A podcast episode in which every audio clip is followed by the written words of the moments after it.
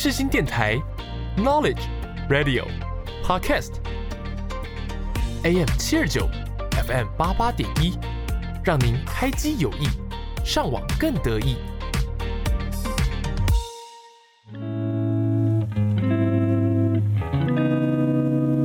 Hello，大家好，我是 Hannah，我是艾米，我们每周会透过影剧聊聊生活。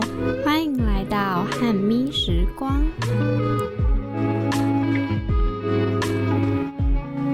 今天是 EP 四十四，昨天我们开了大学时期的最后一次班会，对，真的是最后一次了，每一次都觉得哇，应该还有下一次吧？那我期待下一次是吃什么东西？你真的会期待哦？会，但是通常知道都是那几样啦。我后来才发现，就是我们不太一班的同学嘛，嗯，他们每次都吃什么披萨或是七家鸡之类的。因为像我们班都是把钱，然后平均分成一个人多少钱，然后看那个钱可以订到什么。但他们班是就把全班的钱集合在一起，然后一起订个什么东西，然后再看是订几份这样子。哦，那你喜欢哪一种？只要是我喜欢吃的食物，那一种都好。可是如果是像乙班那样子的话，会有人没有吃到吧？可能要先规定说一个人吃个几片啊，或几块这样。哦，对啦。但我们昨天吃的那个麦当劳，是不是有同学说鸡块？特别的黑，对，鸡块特别的黑。你自己吃觉得怎么样？会真的比较不好吃吗？我觉得冷掉了。我昨天有看你们鸡块的颜色，嗯，但我觉得也没有到非常黑，就是颜色稍微深一点点。我那我要感谢你们一件事，因为我昨天一直吵着说，对一直吵着说，如果有多的糖醋酱的话，我想要，因为我是糖醋酱的狂热分子。不管是吃麦当劳的薯条，或者是外面咸酥鸡店的薯条，我都会想要沾糖醋酱。讲到糖醋酱，我昨天才知道一件事情，糖醋酱居然有分号码，你知道吗？我知道啊，你本来就知道，我本来就知道，我就说我很爱吃糖醋酱了。那你知道你都特别爱吃几号吗？哎、其实我吃不出来它之间的差别。经过昨天有在麦当劳上班的同学分享，才知道通常比较好吃的是四号跟五号。哦，好好好，那我之后，哎、可是也不能挑啊。对啊，就是你如果去麦当劳的话，他给你什么酱就是拿什么酱。但我真的完全没有注意到上面有个号码，不知道听众朋友们有没有发现过？那你记得我们上周节目的最后有分享说要做个调查，就是身边的人是属于麦当劳派的还是肯德基派的吗？嗯，我都还不用问，我就知道他们都是麦当劳派。因为有人不知道肯德基有出汉堡，我真的都不知道哎、对，真的是他们说那时候我们就在聊说平常吃麦当劳会点什么，讲一下肯德基。肯德基的套餐是有薯条、蛋挞、鸡块跟汉堡，它是一整个就把你装在纸盒里面。是要看你是点哪一种套餐。如果是 XL 套餐的话是这样，原来你都吃 XL 套餐，因为我妈很喜欢吃 XL 套餐。哎，那我们这一集其实是五月的第一周，对，依照惯例又要来祝福五月的寿星生日快！乐！哎，那我先讲一个好笑的事情，就我室友最近不是回来住了吗？然后我室友就说啊，好快哦，四月底了，感觉离投胎要更近一步了。他讲这个话，他在看整个三条线，人生，对吗？没有没有，我整个三条线，他就很常会讲出一些让我觉得很惊讶又好笑的话。那五月的寿星他们是什么星座？金牛座跟双子座，你的身边有这两个星座朋友吗？我爸是双子座代表，还有我一个蛮好的朋友也是双子座。哎、我有个跟我辅系的朋友也是双子座，那你觉得他们个性怎么样？充满创意，然后有时候蛮活泼的，但是我不确定是不是代表能够代表全部人啦。就是他有时候会对生活充满一些好奇心，那你有金牛座的朋友吗？还真的没有哎、我就是仔细地想了一下，我身边都没有金牛座朋友。就祝这两个星座生日快乐喽！五月份有什么有什么节日吗？就是可以放年假那种。如果你是老公的话，五月一号还可以放劳动节。哦，就只有五月一号而已。哎、对，还有五月第二个礼拜天是母亲节。哦，对对对，那我好像应该开始来好好思考一下母亲节需要送什么礼物给我妈。好了，那我们先休息一下，听首歌，等一下再回来。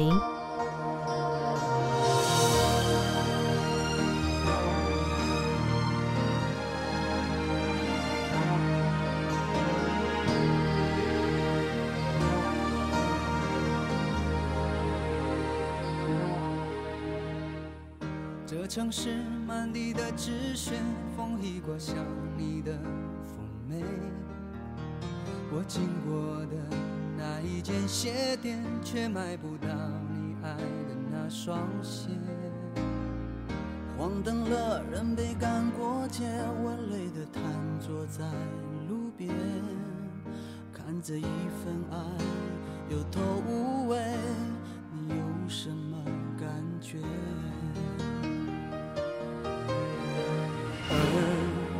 耳听见的每首歌曲都有我的悲，眼看见的每个昨天都有你的美。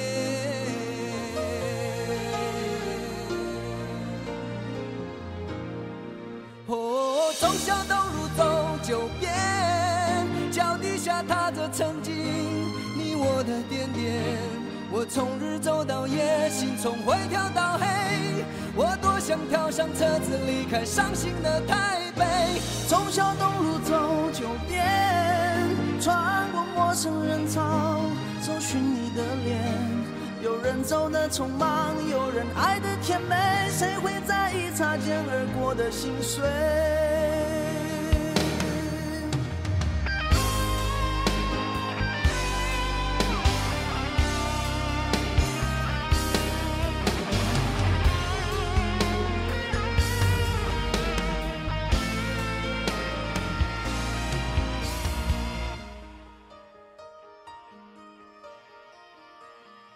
每年五月的开始呢，都是五一劳动节。你知道五一劳动节的由来是什么吗？我不知道，而且我甚至昨天才知道，说原来不只有台湾有劳动节，其他国家都有。有些人不是跨年都会，比如说在台湾先跨完，然后再去另外一个地方，又可以再跨一次。那我如果想要放很多个五一劳动节，可以这样做吗？但是没办法，难道你去别的国家，你本来国家工作就不用做了吗？哦，好啦，我刚刚突然想到这个美梦。我现在来讲一下劳动节的由来好了，就是在一八八六年的时候，美国芝加哥有一个工人的集会，那时候有一个示威游行，他们就是为了想要争取缩短工时，在那个年代啊，一天是要工作十二小时的。那你觉得现在改成八小时，你觉得还 OK 吗？如果是以我现在实习生的角度来看的话，我觉得我还过得去。怎么听起来很勉强？因为它总共是我们是算九小，然后中间扣掉吃饭一小时。那如果说是那种，就是你只要完成了，就看你自己个人的工作的效率，你只要完成的话，你就可以下班，是不是也不错？但是相对来说，是不是你没有完成，你就要一直加班？对，就责任制啦。观察到一个现象，就是说以前他们规定上班打卡，然后就是要打那种正店的卡。不过现在很多公司啊，包含政府机关，他们会给你们一个 range，正负一小时，比较有弹性一点点。对对对，才不会说像今天早上下雨，路上塞车，然后你就迟到又被扣钱。前两三天文山区都在下暴雨，嗯，然后我去公司的时候，我都是骑摩托车，但因为下大雨，所以我就车速会比较慢，然后就也会比较晚到一点点。而且下雨天很容易塞车，对吧？我又很怕在那个 水沟盖打滑，我又又又再一次。总而言之，还是很感谢当时的那一场游行，算是让我们现在有比较合适的工时。但老实说，我以前当学生的时候，对劳动节是非常无感的，因为学生劳动节是没有放假。但是看到日历上每次五月一号总是画红字，就会觉得很好奇，那到底是谁才可以放这些假呢？虽然说当学生无感，但是我前几天在家里讲说劳动节、劳动节的时候，我姐就跟我说，但是她没有放劳动节，因为就是劳动节，顾名思义就是劳工可以放假。但是其实你在国小到大学教职员或是公务人员、公家机关啊、警察、公营事业那种，其实都不算是劳工，因为他们跟雇主的受雇关系不太一样。嗯，所以他们在这一天就没有放假，就要上班。好，那我们今天要进入主轴了吗？前面讲这么多，为什么呢？因为我们今天特别选在这一周，然后介绍一个跟劳工蛮有关系的影集加电影，叫做《做工的人》。你讲这句话的时候要更有力一点呢。做工的人，做工的人。我们现在来稍微简单介绍一下做工的人他的故事背景。那影集版呢，它是在二零二零年的时候推出的。他们就是一群围绕在工地这个环境的工人，以及他们家庭所发生的故事。那首先呢，阿奇他是出生于铁工家庭的一个中年阿伯。中年大叔了，还不到阿北。好，中年大叔就是他，除了他自己是做梯钢，他爸爸以前家里也是开工厂，甚至连他弟弟阿青也是。那再来第二个昌哥，昌哥呢就是主要在做板模包商的。那再来还有阿全，他是负责操控怪手。那以上讲的这三个人，阿奇、昌哥跟阿全，他们算是三个普龙工，他们三个都有发财梦。所以他们常常就会想一些有的没的赚钱，主要都是由阿奇发起，只是后面都会失败收场。他虽然失败收场，他内心也不会就此被击倒。我觉得他某部分也是一个赌性坚强的人诶，就觉得说，嗯，我赌一把，然后如果这把赢的话，我就可以发大财。我觉得他某个部分蛮好的，就是还是蛮为自己的家人着想的。嗯，他还有一个老婆叫做美凤，跟一个儿子叫阿杰。刚刚讲的昌哥呢，昌哥也是有结婚的哦，他有个老婆，就叫昌嫂。那他们还有个女儿，为了要让女儿就是去念大学，所以他们也一家非常努力的赚钱。哎，我觉得我很喜欢这一部的原因是里面的演员都是我本来就很喜欢的。那你刚刚说到阿奇还有个弟弟叫阿 Kim，对，叫阿琴，他是柯淑媛饰演的。他年轻的时候就是有交一个女朋友，只不过因为阿 Kim 家庭背景的关系。女方的爸爸就不放心把自己的女儿交给他，甚至还就是直接就让他女儿去留学，让他们直接分开，因此而自甘堕落了一阵子吧，甚至还有去外面混一下黑道。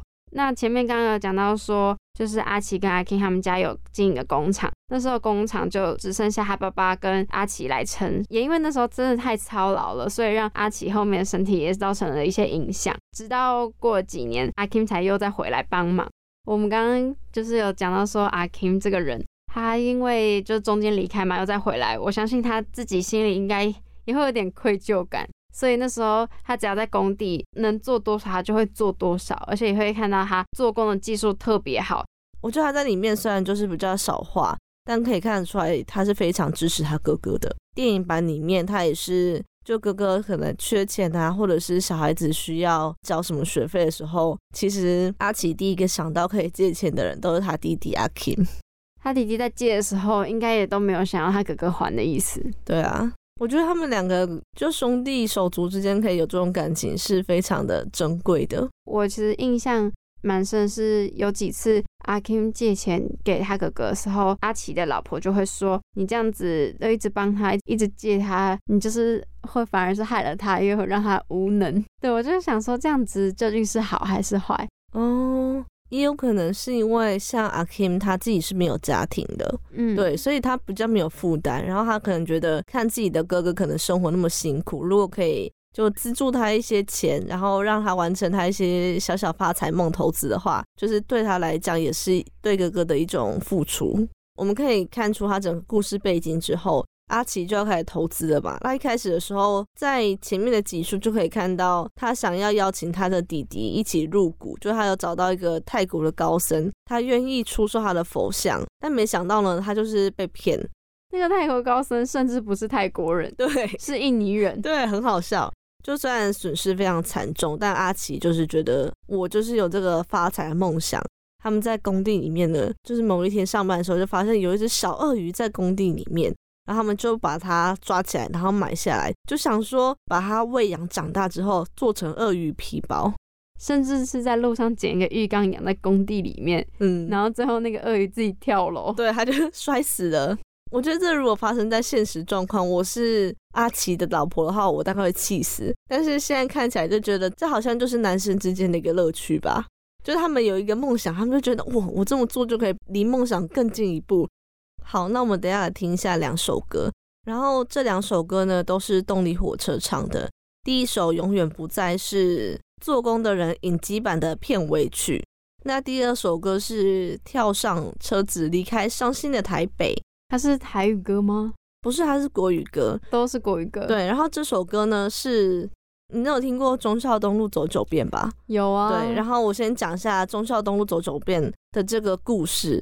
他是在讲一个男生，他常常走在忠孝东路上，那是因为他以前呢很常和他女朋友在那边逛街，所以分手之后就非常怀念，就很常，所以就很常去忠孝东路。然后那时候有球行就动力火车里面的成员就说，其实当年这首歌的故事曲才是来自真人的事情，但没有说到底是谁啊。刚刚说第二首歌是跳上车子离开伤心的台北，故事设定呢就是在男女主角二十年之后。又刚好在忠孝东路巧遇了，然后再见面，虽然说那种就以前的事情都会就有想起来，然后会觉得很惆怅的感觉，但是同时呢，也是彼此都释怀了。简单来说，他这首歌有点像是忠孝东路走九遍的后面的后续喽。对，那我们就赶快先来听歌吧。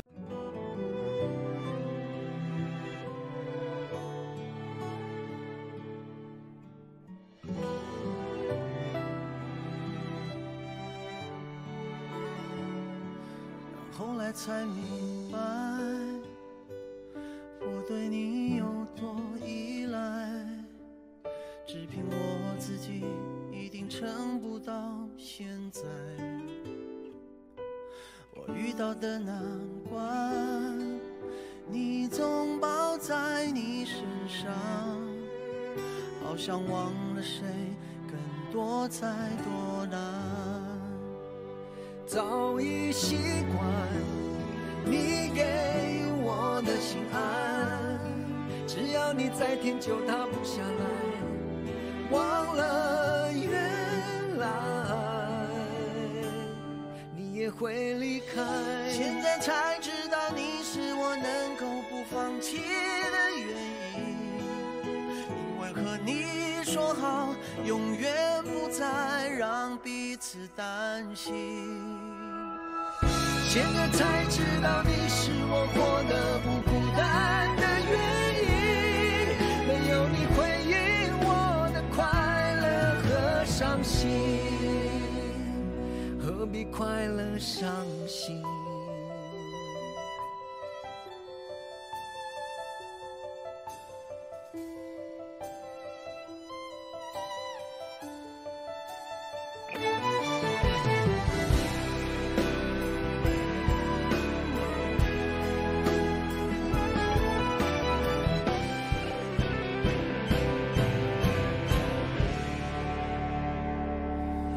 起了未来，你总是停不下来，太热切期待，天真到不知悔改。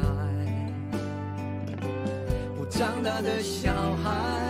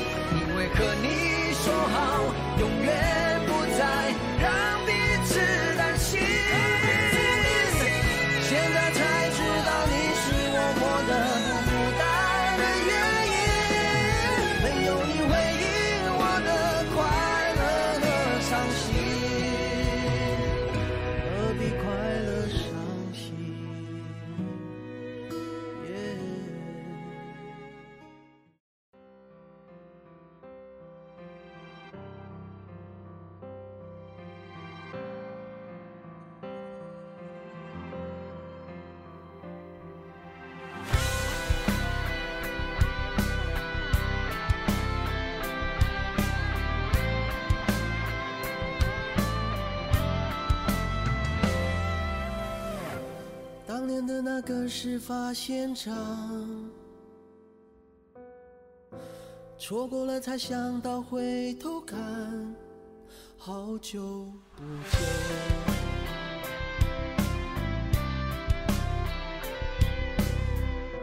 生活把锋芒磨成一脸风霜，把我们磨成这副模样，好久不见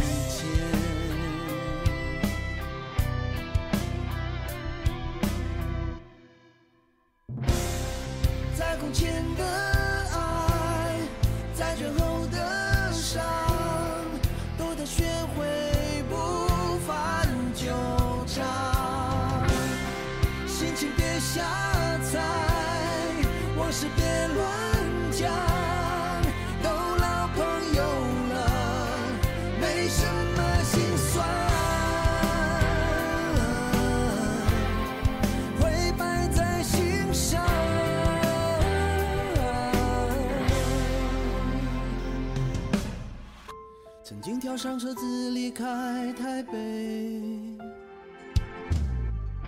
坚持到底的谁亏谁欠已无所谓。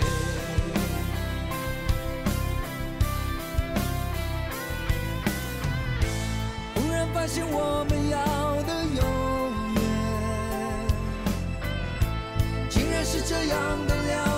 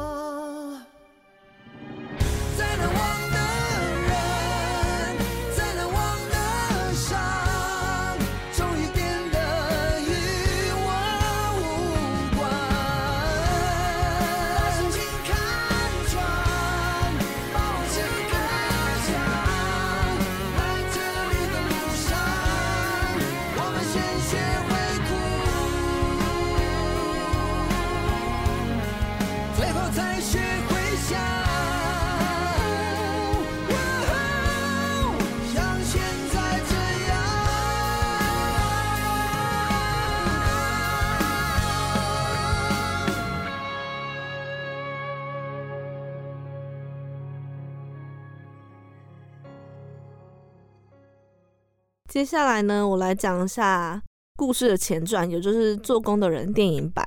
它除了有原班人马之外呢，还有加入了两位新成员天心跟炎亚纶。炎亚纶在里面的角色呢，就是一个节目主持人，节目主持人，对。然后他是是什么样的节目，等下再跟你讲。那参加节目的有谁呢？阿奇、美凤还有小杰，就他们一家三口这样。然后里面还有一些客串的角色也蛮特别的，像是阿 J 连杰克曼，嗯然后再来是万秀洗衣店的阿公，就万吉阿公，再来一位是兄弟上的巨星恰恰彭正明，嗯，哦而且我觉得他都很巧妙的融合在里面，不会让人家觉得说他是一个很就突然突出的一个角色。那我来讲一下他们相遇的过程，因为在十一年前呢，也就是普隆宫他们三个人相遇的那一年，对他们三个相遇的时候，也是在工地里面。对，那个时候其实阿奇就已经非常的爱做发财梦了。对，然后他就在刚好在那个地方遇到了昌哥跟昌嫂，还有阿全。而且那个时候的阿全是非常的有在地文化 local 的感觉，因为他染了一头红头发，然后就有那种宫庙的那种气息，你知道吗？在电影版的时候就可以看到，其实他们生活中都会有发生一些比较不愉快的事情。你是说哪方面的不愉快？阿奇的话就很常跟他老婆因为钱的事情吵架，嗯然后昌哥昌嫂的话，我觉得就是一个昌哥就是一个妻奴，就是老婆说什么都对对。那阿全的话，就是因为他其实没有一个固定的地方在工作，就从小到大都是，所以他就是没有一群好的朋友。他会觉得说，像遇到阿奇跟昌哥昌嫂他们，好不容易有一个家的感觉，有个嗯归属感。再来是我们刚刚有讲到说，里面还有炎亚纶演出嘛，那他是一个主持人。那时候阿奇就要参加一个节目，叫做《幸运到谁家》，它是一个实境秀的节目。它是用猜的，比如说，好，你猜一下今天我要走 A 通道还是 B 通道，然后如果刚好是走 A 通道的话，你这个人就可以再进阶下一关。就它真的是一个单凭你靠运气的一个嗯节目。嗯他们怎么突然就上了那个节目？我蛮好奇的。因为在十一年前那个时候，《幸运到谁家》非常的火红，然后他们就为了想要圆这个发财梦呢他们，就自己主动报名。嗯，他要拉着美凤跟小杰去报名闯关，要拼这个大奖。十一年前嘛，所以小杰还是我记得是国小的年纪，对，对，然后他都会说他爸爸 Q 嘎，你知道 Q 嘎什么意思吗不？就是不成才。他即使这么说他爸爸，但他还是会跟他一起去，就是算是支持啦。嗯嗯嗯嗯，其实，在小时候，阿奇跟小杰算是一个很多碰撞的时候，因为他会觉得说他爸爸就是一个爱乒乓的人。嗯，对，然后就是做白日梦。他会讲说，他爸爸 Q 嘎，就是因为妈妈每次在骂爸爸的时候，就会说啊你 Q 嘎，你继续养就是安内这种感觉。对，然后小朋友就是这样子嗯会学习。对，会学习。而且我觉得他们有一点是，他前面都没有演到说他妈妈会一直骂他爸 Q 嘎，是某一次争吵之后，就突然蹦出这一句，嗯，就让我们就觉得哦，因为他是从他妈妈身上学的。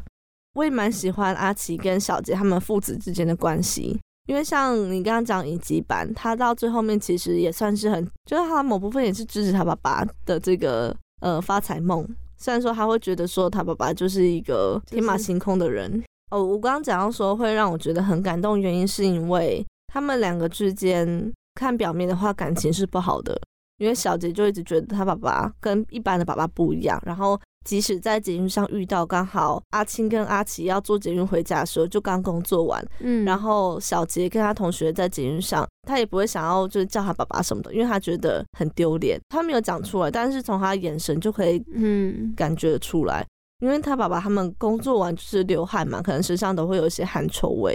其实阿奇他自己心里也知道，嗯，对，对。然后他之后就有一次在床上跟小杰，就是有点像要和好的场面的时候，就有说爸爸答应你以后去学校见你的时候，或是出现在学校场合的时候，会先洗回家洗好澡换好衣服。哎呦，我觉得这个好感动哦。对，而且我觉得你要当下听到。在这场戏之前，就是有一个蛮大的争执，就是阿奇赏了小杰一巴掌，嗯，为什么？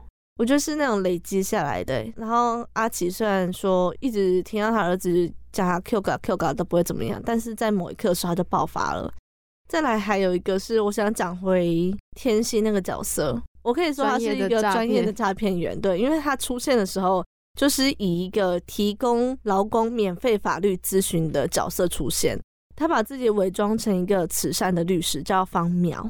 总结来说呢，我觉得电影版又增加了这整个故事的完整度，因为就讲到它的前传，也让影集版的结局又稍微再更延伸了一点，对，因为它在电影版的最尾巴有延伸一点点影集版的尾端，所以说还是建议要先看影影集集版，再看电影版。对对对更有那种共感的感觉。那我想问哦，因为既然你两个都已经看过了，那你在看这两个就是影集版跟电影版的时候，觉得哪一个比较感人吗？会想问这个问题，是因为我昨天一个人半夜看到两点，在看那个影集版，看到最后一集的时候，就突然觉得要很珍惜当下，跟身体真的非常重要。嗯，我觉得我也会比较喜欢影集版呢。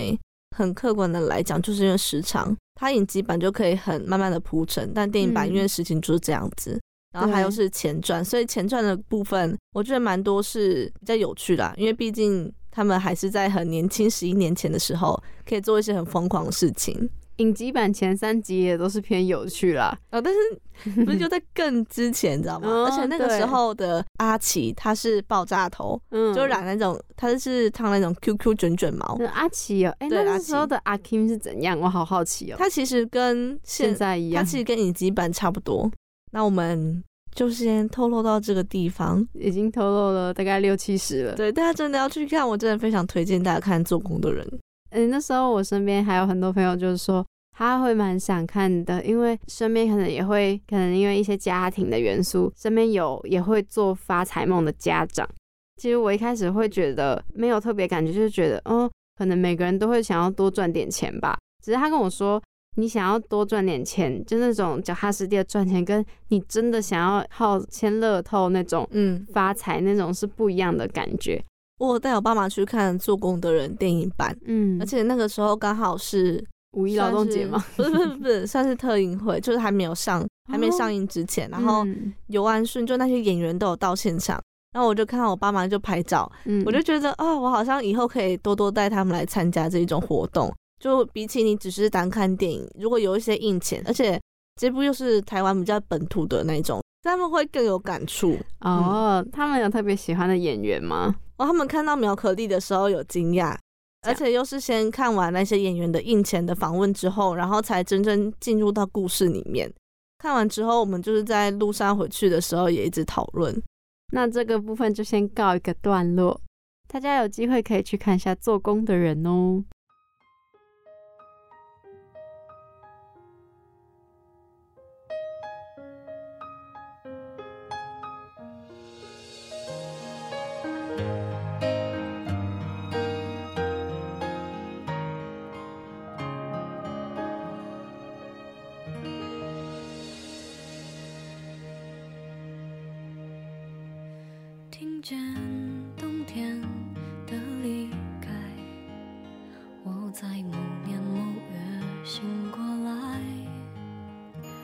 我想，我等，我期待，未来却不能因此安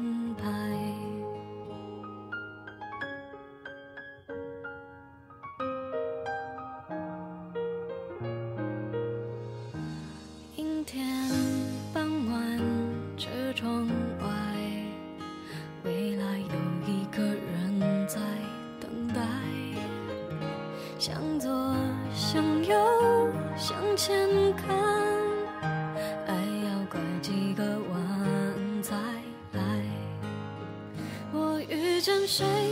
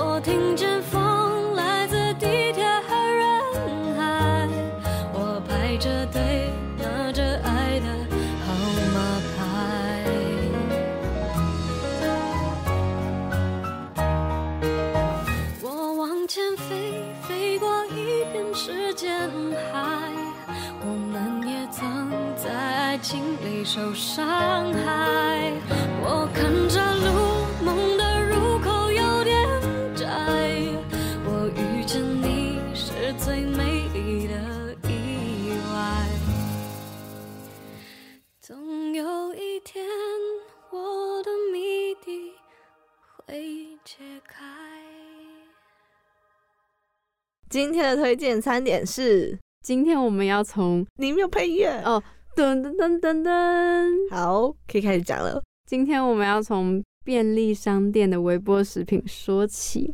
怎么会突然想到便利商店的微波食品？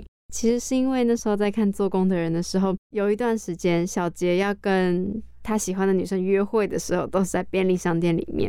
那时候阿 Kim 就问，常常会问小杰说：“哎、你今天吃什么？”他都说：“就微波食品啊。”有时候我们时间很少，或者是很忙，想说快速解决，就会想说，那我们就吃微波食品好了。在便利商店想到最代表性的微波食品有什么呢？那首先就先讲正餐微波食品的部分，我印象很深刻就是咖喱饭，哇，这个咖喱饭真的存在非常久时间呢。对对不对？我印象是我幼稚园的时候，我妈就很喜欢吃了，那个直到现在都萌什么的，对，再来还有一个御饭团，这个现在全家跟 Seven 他们都各自有自己支持的受众，嗯，而且嗯嗯，而且还会有联名款出现。对。我跟你说，以前大家其实几乎都知道都是 Seven 的比较好吃，直到全家近几年蛮会跟一些 KOL 或 YouTuber 合作的。嗯，那时候那个大 size 的，我自己三个口味都吃过，哎，那你觉得好吃吗？我觉得有些不错啊。那你自己会常去便利商店买吃的吗？我之前在星巴克打工的时候，蛮常吃 seven 的，因为我们那边就只有 seven。我刚刚讲完那两个御饭团，我就想到我们之前大概是大二大三吧，我们两个都很喜欢吃一个有温泉蛋的一个小鲑鱼饭团，你记得吗？它没有鲑鱼啦，哦，它没有鲑鱼吗？它就是小碎碎的，还没还是没有？它它没有鲑鱼，它就是中间会有一颗半颗半颗的溏心蛋，然后旁边的饭团是，我一瞬间也我觉得它讲不出来。有它有笋子，然后有一点酸点肉末。你如果去便利超商要买微波食品的首选是什么？如果是饭面的话，这种类型，我们分开饭面，然后饭团，再是一些小零嘴。哇，今今天简直就是超商大合集。如果是比较饿的时候，我会突然很想吃麻婆豆腐饭。以 Seven 来讲，它的麻婆豆腐饭，我觉得应该是有换过，就是配方。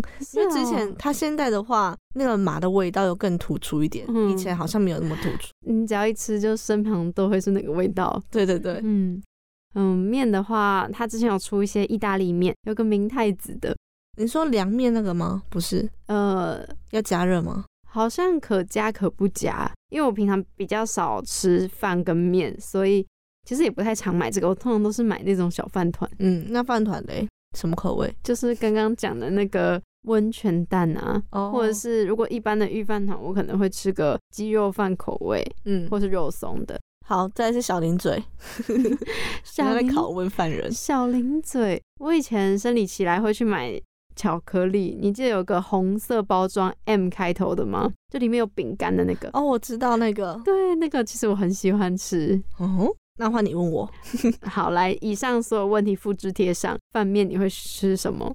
饭的话是 Seven 的红烧牛肉烩饭，然后再来是面的话是意大利肉酱面。我记得就是艾米以前会买意大利肉酱面，然后放在保鲜盒里面当成隔天的午餐。我很喜欢吃很热的东西，但如果微波太久的话，它其实会干掉，就那个肉酱会有点干干的。所以你会用电锅蒸。对，然后我会把肉酱放在最下面，就等于说你直接倒过来的意思，为什么你会特别想要让肉酱在最下面？因为至少它可以让它盖住，不要那个水分蒸发那么快。我自己觉得这样觉得啊。我之前还有试过，你知道怎样吗？加牛奶啊，加一点点牛奶，在面里面吗？对，就是跟着下去一起蒸熟，这样后来觉得如何？不要这样试，不好吃。我跟你说，我听起来就不会想这样对试。好，那再来是饭团，嗯，饭团就你刚刚讲的那个温泉蛋饭团。那御饭团的话，我其实会吃肉松的尾鱼的，它叫青蔬尾鱼，因为它里面我记得有洋葱。嗯，Oh no！然后还有一个是感谢你的提醒，我再也不会买了。还有一个是韩式烧肉的，也还蛮好吃的。哦对，而且它的海苔有盐。有盐巴，对，海苔我觉得有一点点麻油的香味。嗯，对对对，嗯。那我要特别讲一个，嗯。因为我看到你有打韩籍番薯，你不觉得在超商卖番薯其实蛮酷的吗？我跟你讲，我目前吃到最好吃的便利超商的番薯是全家的，它在冷冻那一柜有一个。就你就看到冷冻地瓜，嗯。然后它里面我记得是两块是一包，嗯对，然后它可以加热也可以冷冻，你如果是夏天吃的话，超好吃，就像吃冰沙的感觉。等一下，所以它会在冷冻柜，就是一般那种拉门打对，我记得是冷冻的，没错。因为我之前在新竹实习的时候，然后因为我们早餐都要自己去冷冻柜找，那我不想吃一些包子什么的，我就会在去便利超商的时候，我就先买好，然后冰在冷冻，想要吃的时候就拿一颗吃。那这一集聊了非常多食物，超商美食，也聊了很多跟剧情有关的内容，时间也大概差不多啦。嗯，怎么了吗？本集节目同样也会上架到三奥平台、Spotify、Apple Podcast，我们还有一个 IG 账号叫做汉密时光，大家可以有空去看一看我们发什么样子的台词内容或者是图文哦。那我们就下礼拜见。然后这礼拜祝大家劳工节愉快，虽然已经五月二号了。那大家去便利超商的时候，希望我们的推荐也可以让你更知道可以吃什么哦。下礼拜见，拜拜。拜拜。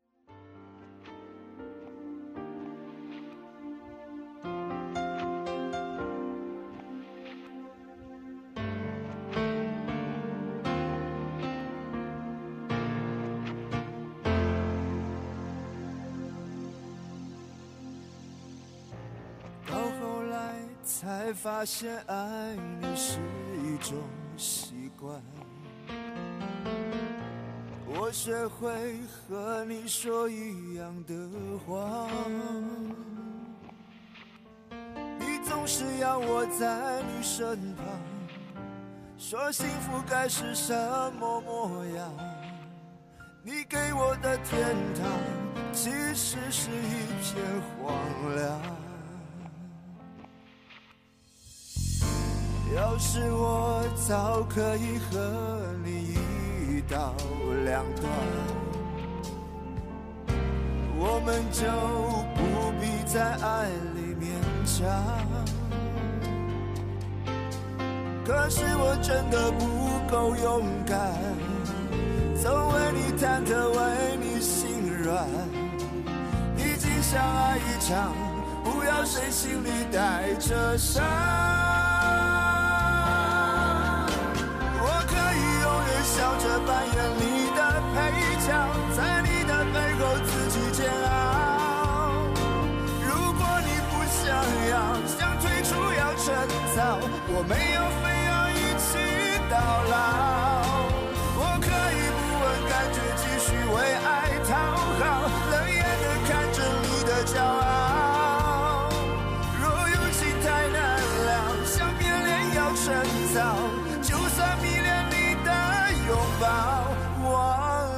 줘